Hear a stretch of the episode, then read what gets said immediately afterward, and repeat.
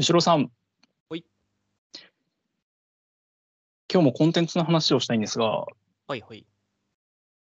私はちょっとあの考えてみると、うん、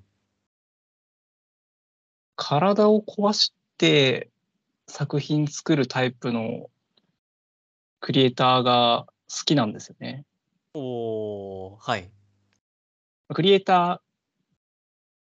ていうとちょっと広いんですけど、うんまあ、特に、えー、漫画家ですね。はいはいはい。えっと、どういうことかと、シンプルにすると、うん、ワンピースよりハンターハンターが好きっていう話です。おー、なんか、急になんか、はい、なるほどなるほど。はいはいはい。そう、ざっくり言うと。ざっくり言うと。ハンターハンターが好きですし、うん。やっぱりベルセルクが好きですし、はいはい。みたいな。ベルセルク終わんなかったっすね。はい。はい、なるほど、なるほど。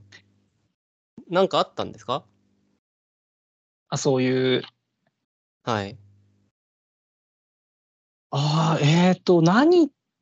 というわけではないんですけど、あ、うん、そうですね。強いて言うと、うん、先日あの収録外で吉郎さんにおすすめした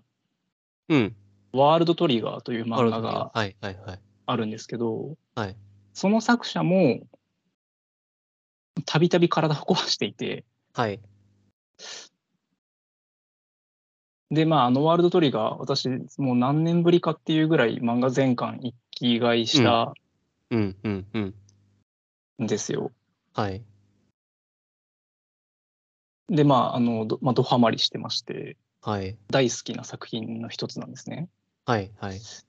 でやっぱりその、まあ、単行本を買って何回も読み直してみたいな、はいうん、こう、うん、好きな作品の作者さんって体壊しがちだなと、まあ、ぼんやり思ってはいはいはいはいはいそれなんかそこにこう関連というか共通項があるのかなと思ったんですよね。はい。はい、なあ、あじゃあぴったりだな。なるほど。はい、あのワ、ワンピース、ワンピースの作者ってあれすごいっすよね。すごいですね。あの人すごいっすよね。週刊をさんじゅうねんかんやってるんですよ。はい。さんじゅうねん近くか。うん。まずさんじゅうねんまでいかなくとも。けどでも近いと思います。そう、俺が本当小よんぐらいの時に始まってから、そうすごいんですよ。にじゅうねん以上やってるんですよ。はい、でそれを習慣でずっと第一線でやり続けて、はい、で多分あと数年で終わるんじゃないかっていうふうに言われてるんですよ確か。はい。でだから僕はなんかあれあれでなんだろうもうスーパーマンとしてすごい人だなって。いやはい思います。はいはい、の一方の富樫さんですよね。はい。あとね、三浦さんね、ベルセルクで、いや、思いましたよね。はい。あの、僕も、それこそ本当にベルセルクもですけど、あの、覚えてます？この、僕らが中学校、高校ぐらいの時に、はい。あの、ベルセルクで、あの、キャスカがもう囚われて、で、あの、彼が、こう向こう側に行っちゃった時に、はい、そうあのー、もうすごいことになったじゃないですか。圧倒的に強かったじゃないですか、はい、に、はい、にえでしたっけ。もうとうとう忘れてしまったんですけど、はい、であの時にこの漫画終わんのかなってやっぱ思ったじゃないですか。みんな思ったじゃないですか、まあ、そうですね。なんか、はい、あの知らないスケールでしたね。はい本当にこれ終わんのかなって言ったら、はいそしたらそれからじゅうねんぐらいしてなんか魔法っていうキーワードが出てきてであもしかしたら追われるかもしれないと思ったんですよ、はいはい、魔法っていうチートが出てきて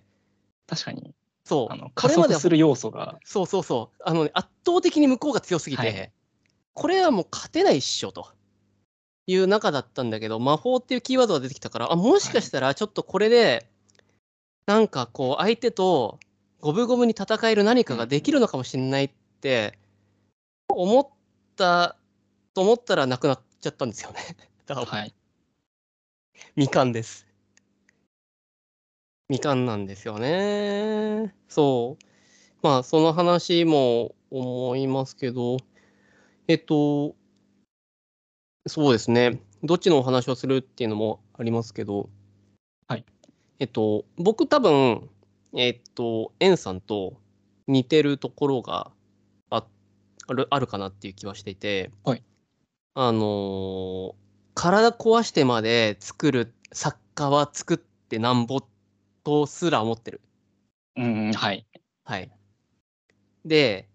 世の名作っていうものは、その体壊してでも作り上げたいっていう作家のその執念で成り上がってきているって思ってます。はい。で、えー、今この時代にはもしかしたらあんまし合わないのかもしれないですけれども、けど僕は作家ってそういう生き物だって信じていますし、はい。で、どっちが先かは分かんないですけれども、だもしかしたら、その、どっちが先っていうのは、体壊すような人が、だから作れるのか、体壊したから作れるのかっていう、うんうんうん、そっちがどっちが先かは分かんないですけど、はい、けど、本当に、繰り返しになってしまいますが、名作、本当に作り上げたものっていうものは、徹底的な遂行、徹底的な、この、悩み、苦しみの後に生み出されているって思ってます。はい、思いますよね。思いますね。あ、思います思います。あ、ちょうどね、えー、そう、エンさんからいただいた話なのにまたちょっと僕一個だけしたい話ありますよ。はい、あ、ぜひください。あのこれ。あの他でちょっと友人とやろうとした話で、はい、で、あのー、まあその彼とは揉んでないんで、まあここで話すのもなんなんですけれども、えっと少年サンデーで、えっと、はい、先週ですね、ビグネス三式っていうコミックが新連載したんですよ。はい、で、それを僕が立ち読みをしまして、いつもの通り、はい、少年サンデー立ち読みして、サンデーも立ち読みしてるんですね。いやもう最近全然してなかったんですけど、はい、してなかったんですけど、ちょっと読んだんですよ。ふとね。はい。で、その時に、あのー、なんだこれはってね、あの、まあ思ったんですよ。はい。というのが何かっていうと、フォロワー、はい。はい。えっと、まあ本当にだいいちわのところでですね、えー、あるところに、その世界では学園ものなんですけれども、えー、怪獣がね、日常的にこう街を襲ってくる。っていう設定で、でヒロインの女の子が怪獣と戦うっていうところなんですよ。ですごいお嬢様タイプのその彼女が、まあ、怪獣と戦って、えー、と同級生の男の子たち女の子たちはみんな彼女が好きっていう中で、主人公のとなる、えー、ちょっとテンパの強い男の子が、子がいるんですけれども、あのちょっとネクラな感じなんですよ。オタクな感じで。で、全然全然その怪獣の方に興味を示さないと。怪獣が横で、はい、あの学校の外ですごいわーって戦ってる横で、全然彼は携帯を見てるんですよ。うんうん、で、携帯を見てて何を見てるのかなと思ったら、えー、アイドルを見てると。はい。で、自分はアイドルが好きだから、アイドル興味、アイドル以外は興味ないっていうところで、で、あのそしたら、まあ、あることがあって、その彼が、えーですね、その怪獣と戦う組織に、あれ、君は適合率 ひゃくパーセント じゃないかって言われて、はい、ぜひうちに来てくれないかって言ったときに、彼は、いやあの、僕はアイドル以外のことに興味がないんで、残業とかそういうのもしたくないんで、お断りしますって、周りは、おいっつって、なんであの怪獣と戦う組織の人たちから誘われてんのになんで行かないんだっつって、いや僕は全然興味がないからって言って、でその後あのまた日常があった時に、彼が応援しているなんかコンサート、今日コンサートがあるって言った時に、怪獣がちょうどそこを襲って、彼が怒ってえー、その組織に行って戦いますって言って、そしたら変身して適合率 ひゃくパーセント でチート級に強いわけですよ。はい。で、えー、一発殺して、えー、何なのあれ、なんであんな強いのみたいな。けど彼は全然アイドル以外は興味ないからこれ一切はしませんっていうだいいちわなんですよ。はい。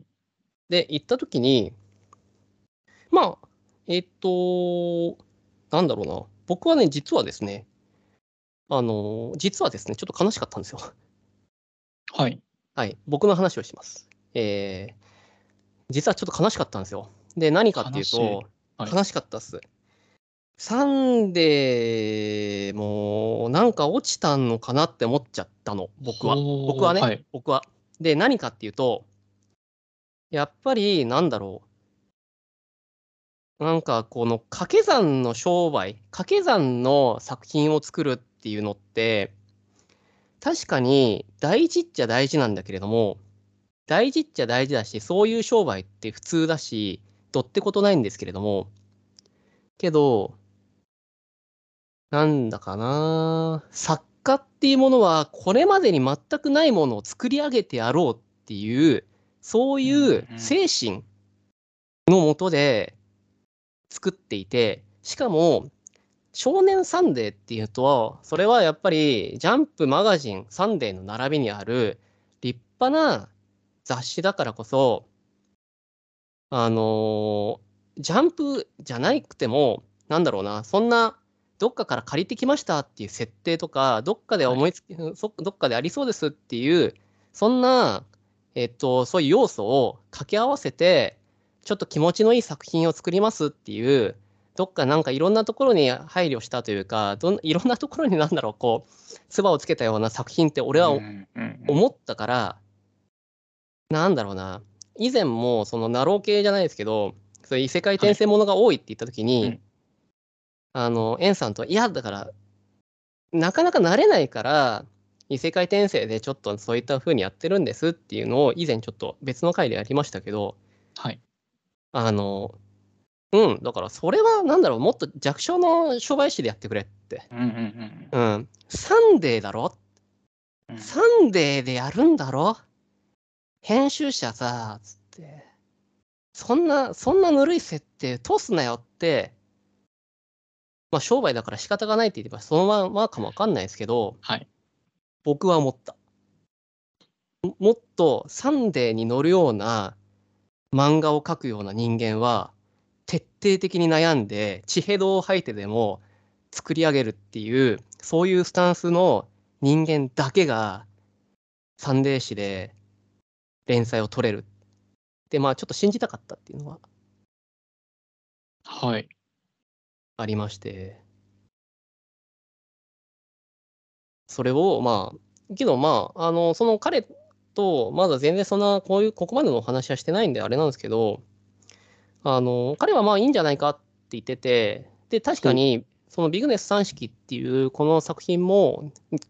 もしかしたらにわめ以降からどんどんどんどんなんかまた別の要素というかこれまで誰も成し得なかった要素を作り上げるのかもわからないので、はい、今こんな簡単には言ってはいけないのかもわかんないですけどけどなんだろうな本当にだいいちわの要素だけ見た時のこの掛け算の商売その掛け算っていう商売をサンデーがやっているっていうことに対して僕は悲しくなった今更かもわかんないですけどサンデーとしても聞く限りはそうですね、うん、すごいラノベっぽいですね。そう。いちわめの様子を聞く限りは、あの読んでないんでまだあれですけど。まあまあまあ。これをですね、こうちょっと発散したかったんで今、はい、共有させていただきました。いやーでもそうなんですよね。その、うん、まあ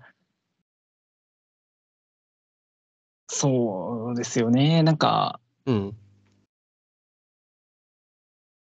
本当に。本当に考えましたっていうのは、うん、なるべくやめてほしいじゃないですか、うん、読者目線で、まあ、読者の方が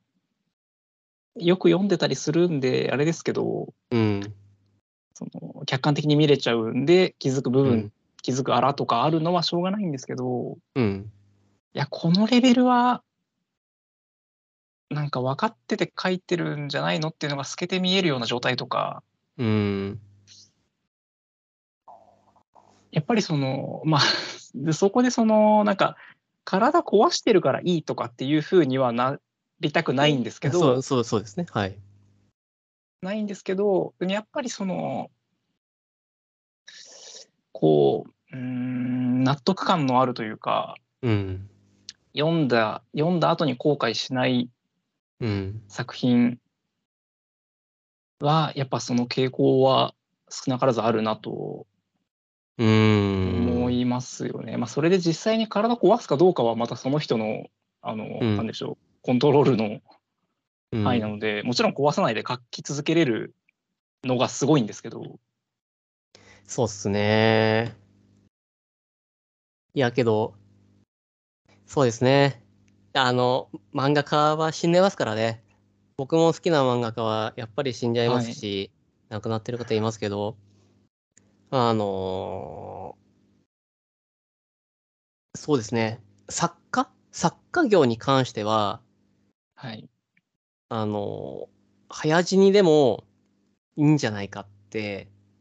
あの作品を残している限りは、はい、なんだろう、生き様として僕はありだと思ってます。はい。うん。そう。っていうか、そういう人間がやっぱり作家って、だからもしかしたら僕は作家っていうものをすごくこう崇高に見てるかもわかんないですね。それぐらいの人間が、はい、はい、そういう人間が作家をやれるというか、一流になれるというか、でしかもそのそういうスタンスじゃないと、はい、そもそもその戦いの土壌にも立てないっていうなりわいなんじゃないかなって思ってるんですよね。その生き様でいうと、うん、そのベルセルクの三浦健太郎さんに至っては、うん、なくなりましたけど、うん、あれプロジェクト自体は続いていて、あ、そうなんだ、あ、そうなんだ、そうなんですよ。あ、あのー、ごめんなさい、それは知らなかった。はい。えっと、ごめんなさい、えっとど忘れしちゃったんですけど、あの、はい、三浦健太郎さんと親交の深い漫画家の方がいらっしゃって、うん、はい、あのベルセルクの最後の結末まで、はい、あの口頭だけど話を聞いて知っているから。えーえー、アシスタントさんにそれを伝えて、はい、えー、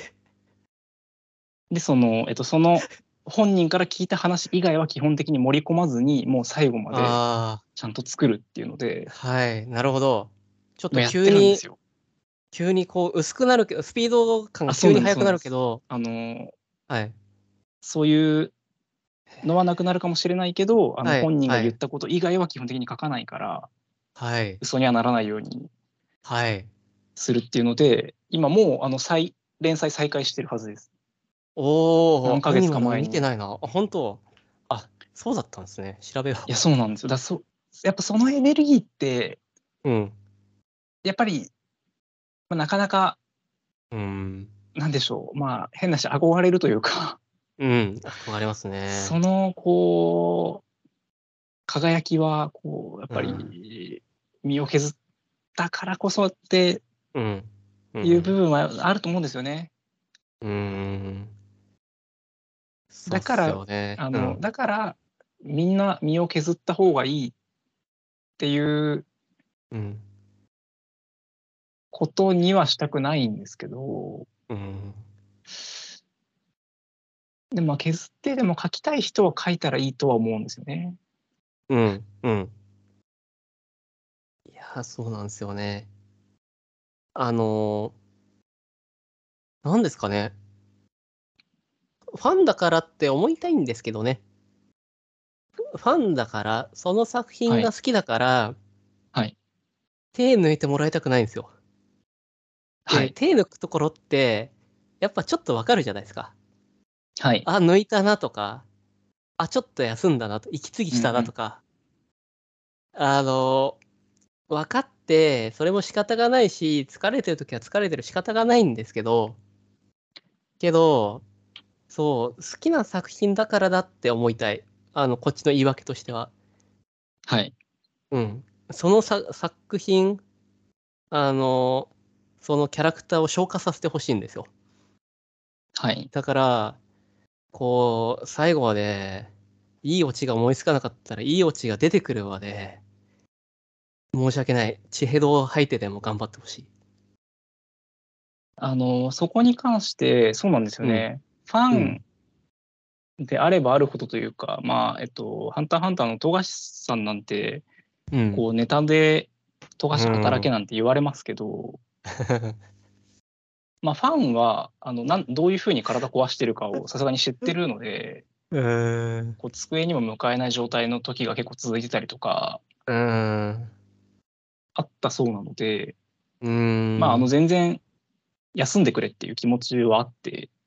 うん、そうですね。あの半端に書くぐらいなら、そうそうですね。はいはいはい。で、ワールドトリガーの作者に対しても、うん、結構みんなそうなんですよ。あの救済しますっていう連絡があると、はいはい、よし休んでくれっていう、うん、あの言わないと休まないタイプなので、うんうん、であのワールドトリガーなんて週刊最初は週刊ジャンプだったのが。はい、あの今は月刊のジャンプスクエアに移籍していいと思います本当、はい、本当にいいと思います本当に、うん、でまあそれでもこう結構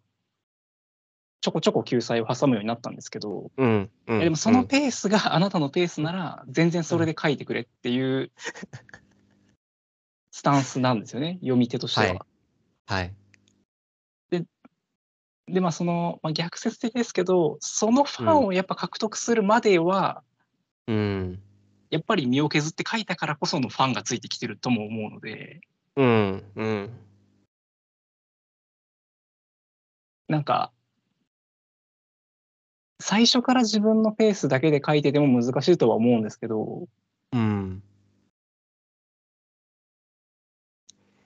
いやーあのー僕はそんなつもりなかったんですけど、はい、あの多分、まあ、うちの奥さんもなんですけどエンさんもあの演出厳しいっすよねって思ってるんですよ。脚本演出に厳しい人だなって思う、はい、でそれはなんでかっていうと僕は作ったことある人だからなんじゃないかなってはい、うんとも思うんですよ思ったんですよ奥さんもそんなことを話をしてた時に思ったんですよ、はい、うんあのそうっすねでこうお見えるんだろうなっていうかあこれもっとそう本当にエンさんとかってこのちょっとした息継ぎとか見えちゃう人なんだろうなって本当に思うんですよ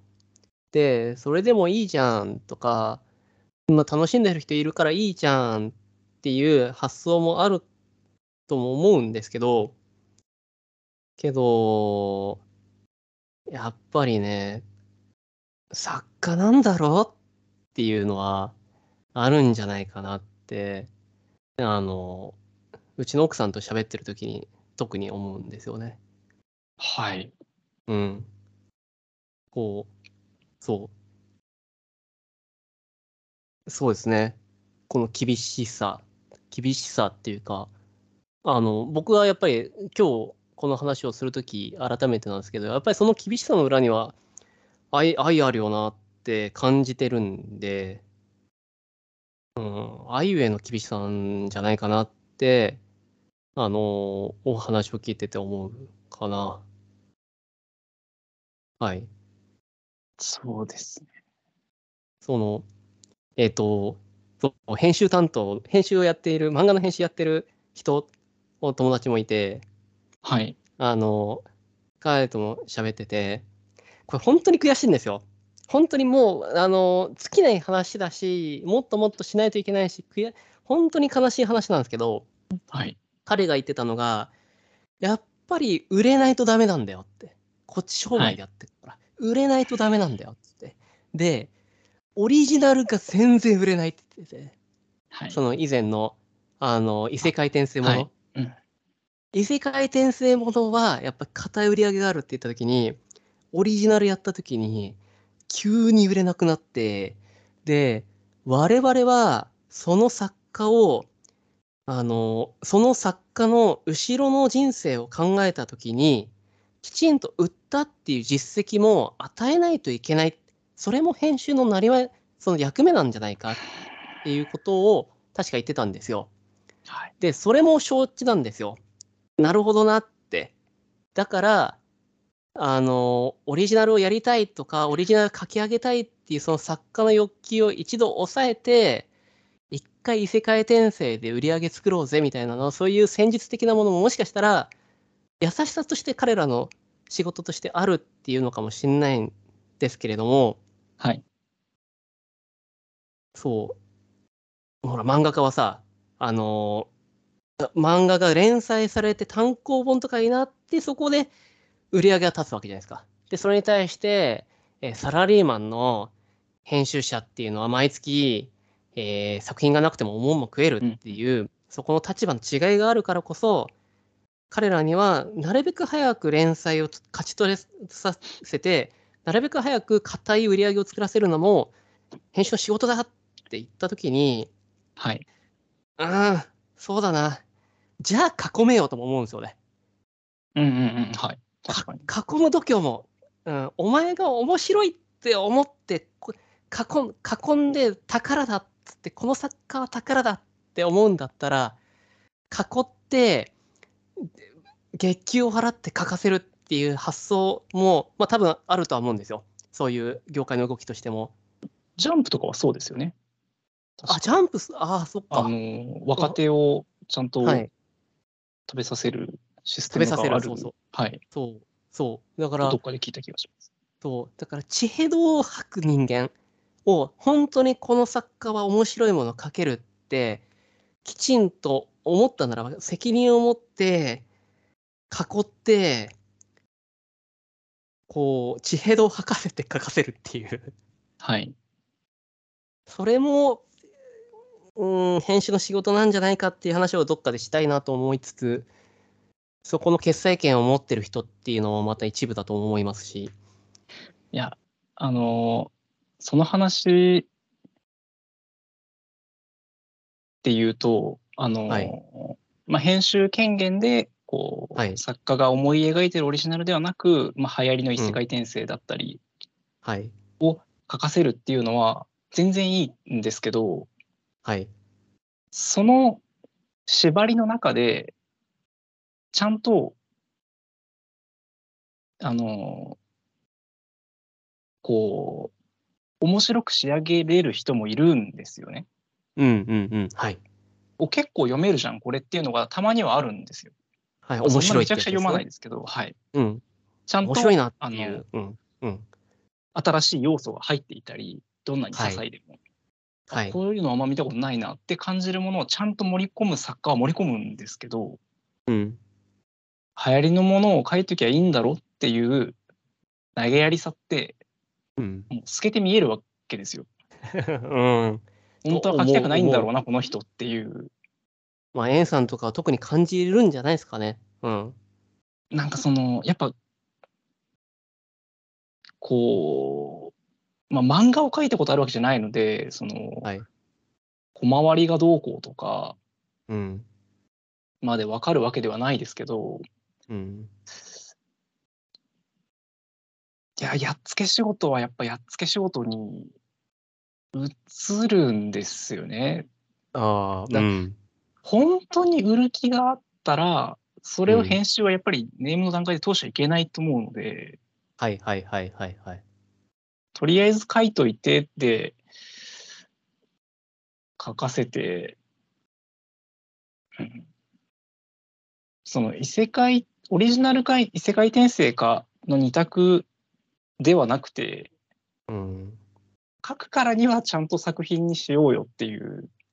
うんうんうん、それその作品書くため、どんなに投げやりでもその作品書くための設定とかキャラクターとかって作らなきゃいけないじゃないですか、うんうん、はい、それが全部死ぬわけじゃないですか、はい、雑にやれば当然、もちろんちゃんとやっても死ぬ可能性はいくらでもあるんですけど、はい、だからこそ辛いのは分かるけど、でもそこをちゃんとやんなかったら、そりゃ支持される作品にはならないじゃないかっていう。いやー、このえっとそう、んむまあ嗜好品じゃないですか。はい。で、いや本当にこれ難しいなと思って、なんかもうしきれないんで、またどっかでしたいってだけの話なんですけど。はい。面白いって何なんですかねっていうので、はい。ちょ、ちょうど本当に前回のところで、いや、ぬるい設定のやつが見たい。だから俺、だから僕はちょっとやっぱ分かんないんですよ。ぬるい設定でも面白いはあるなのか、雑だ、雑でも面白いはあるなのか、多分本当にいろんな指標があるとは思ってて、はい。で、もしかしたら本当に僕知らないですけど、雑な設定の面白くないものが見たいっていう欲求がほん、あんのかな？分かんない。分かんないけど。はい。いや、お客さんがいて、お客さんにきちんとその編集者のその雑誌の方針としてそれに合わせて、そういう本当にゼロてんの作品だけをやっているっていうのも、まあまあ思いつかないこともないんですよ。はい。うん。なんだろう、本当に、なんだろう。うん。そうだな。うん。まあ言わないけど、そう。はい。あった時に。そうですね。やっぱやっぱだだあのまあまあだ具体的だコボちゃんが必要なシーンってあるじゃないですか。はいはいはいはい。うん。でコボちゃんもたまに面白かったりするんですけど。はい。けどあの作家さんそのそうそのね本当におもこれ面白いこと書いてるなっていうのはやっぱりやっちゃダメだと思うんですよ。お面白い、うんうんはい、面白いこと面白いなってはあんまり深く差しすぎてもダメですよね。そうそうそうそうそうそう。コボちゃんがそうそうそうそうそう。チクッとくるぐらいにしておかないと。そうそうそうそうそう。だし、僕はあれを、なんだろう、褒め言葉にもう今更ならないですけど、けど、おもしもう、もうゼロてんだと思ってるんですよ。はい。はい。はい。けど、それが必要な場っていうのももちろんあると思いますし、うんうん、何をもって面白いかっていうのはまた難しい話だと思いますし、はい。なんかいや本当にどっか僕からするともう変態にしか思えないですけど、けどつまんないが読みたいっていう欲求があるんだよってだと言われた時に、はい、いやもうそうそうなのしか僕は思えないですし分かんないですけど、うんけどもうなあるもうあるっていうんだったらまあそういうのもあるのかなってとかね。ああでもそれで言うと。うん、まあでもそうですねその話あんましだすと長いかもしれないですけど、うん、その「望郷太郎」に比べたらままごとですよっていう言い方したと思うんですけどはいえっ、ー、とどううん設定から何から何までぬるくていいわけでは多分ないと思います。えっ、ー、とはいはいはいはいなんかあだからそれで言うとベクトルは違うけど結局それぐらい望郷太郎と同じようにやっぱ作り込まれてないとダメなのかもしれないです。うーんなんかそのそんなシビアである必要はないというか、はいはい、やっぱあの話自体がぬるい話であるじゃないですか。はいはいはいあはいあれわ か, かりますよ ふ, ふんわりとしているというかふんわりとしたはいでもだからといって設定があのグダグダなわけではなくてうんそこはやっぱりキャラクターはきちんとキャラクターで生きててくれないと、はいまあ、そもそも楽しめないのでいいちょっとそこは公平があったかもしれないです。いやそうあのそうこの間ねえっと楽しくてね夜寝れなかったのがね、はい、奥さんとねあのダサくダサく映画何があったっけって話してたんですよ。はいダサくダサくってなんだっつってで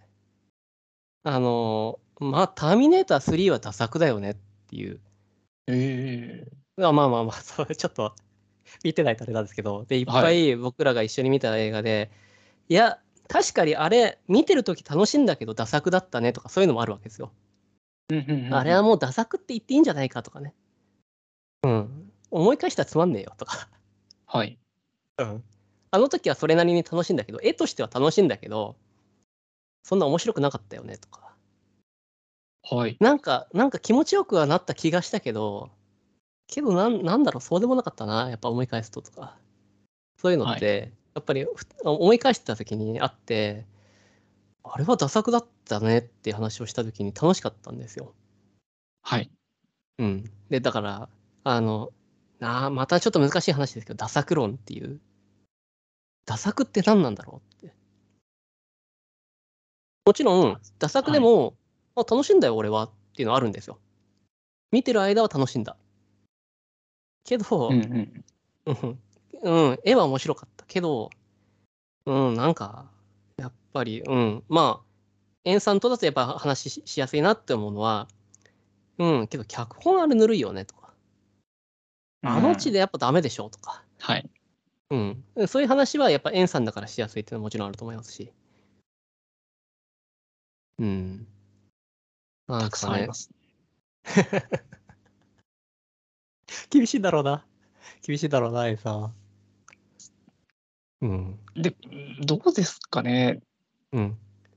そうだからあの今のお話っていうのはあの面白いって何なんだろうっていうのを、えー、ダサくっていうキーワードから紐解くこともできるんじゃないかなとも思ったっていう話ですね。逆にはいそうですね、うん、確かにダサく、うん、ひどいの本当に見てらんないですからね。アニメですけど。ああ、なるほどね。はい。いっこぐらい出してみます？やめときます？えーっと、いや、タイトルを正確に覚えてない。なんか、あの、アニメで言うと、はいはい、ゲームが原作のアニメは、ダサく率高いです。はいおお、なんか調理に失敗してる感があります。ああ、フェイトゼロですか？いや、ごめんごめんなさい。あのもう僕ね、ゲーム検索って言った時それぐらいしか今出てこないっていうそういう話。フェイトゼロは、うん、あの良作です。良いです。あ、あはいはい。いや面白かった気しますしね。はい。はい。あれはまあ原作があのちゃんとしてるので、うろぶちさんってあの有名なアニメ脚本、まあ、アニメ脚本の人ではないんですけど。はい、はい、どっかでやります。はい。じゃあまあちょっとあんまり広げすぎてもあれなので、はい、切りの良いところということで、はい、興味深いですね。はい。これはあのやりだしたら多分なんか個別の作品の話とかでもできそうなレベルだと思うので、うんうん、そうっすね。いや本当に面白いって何なんだろうっていうのは。やっぱりテーマですよね。考えさせられますよね。はい、うん。了解です。はい、というわけで、えー、本日はそんなところで、はい、終わりにしたいと思います。了解です、えー。本日もありがとうございました。ありがとうございました。失礼します。失礼いたします。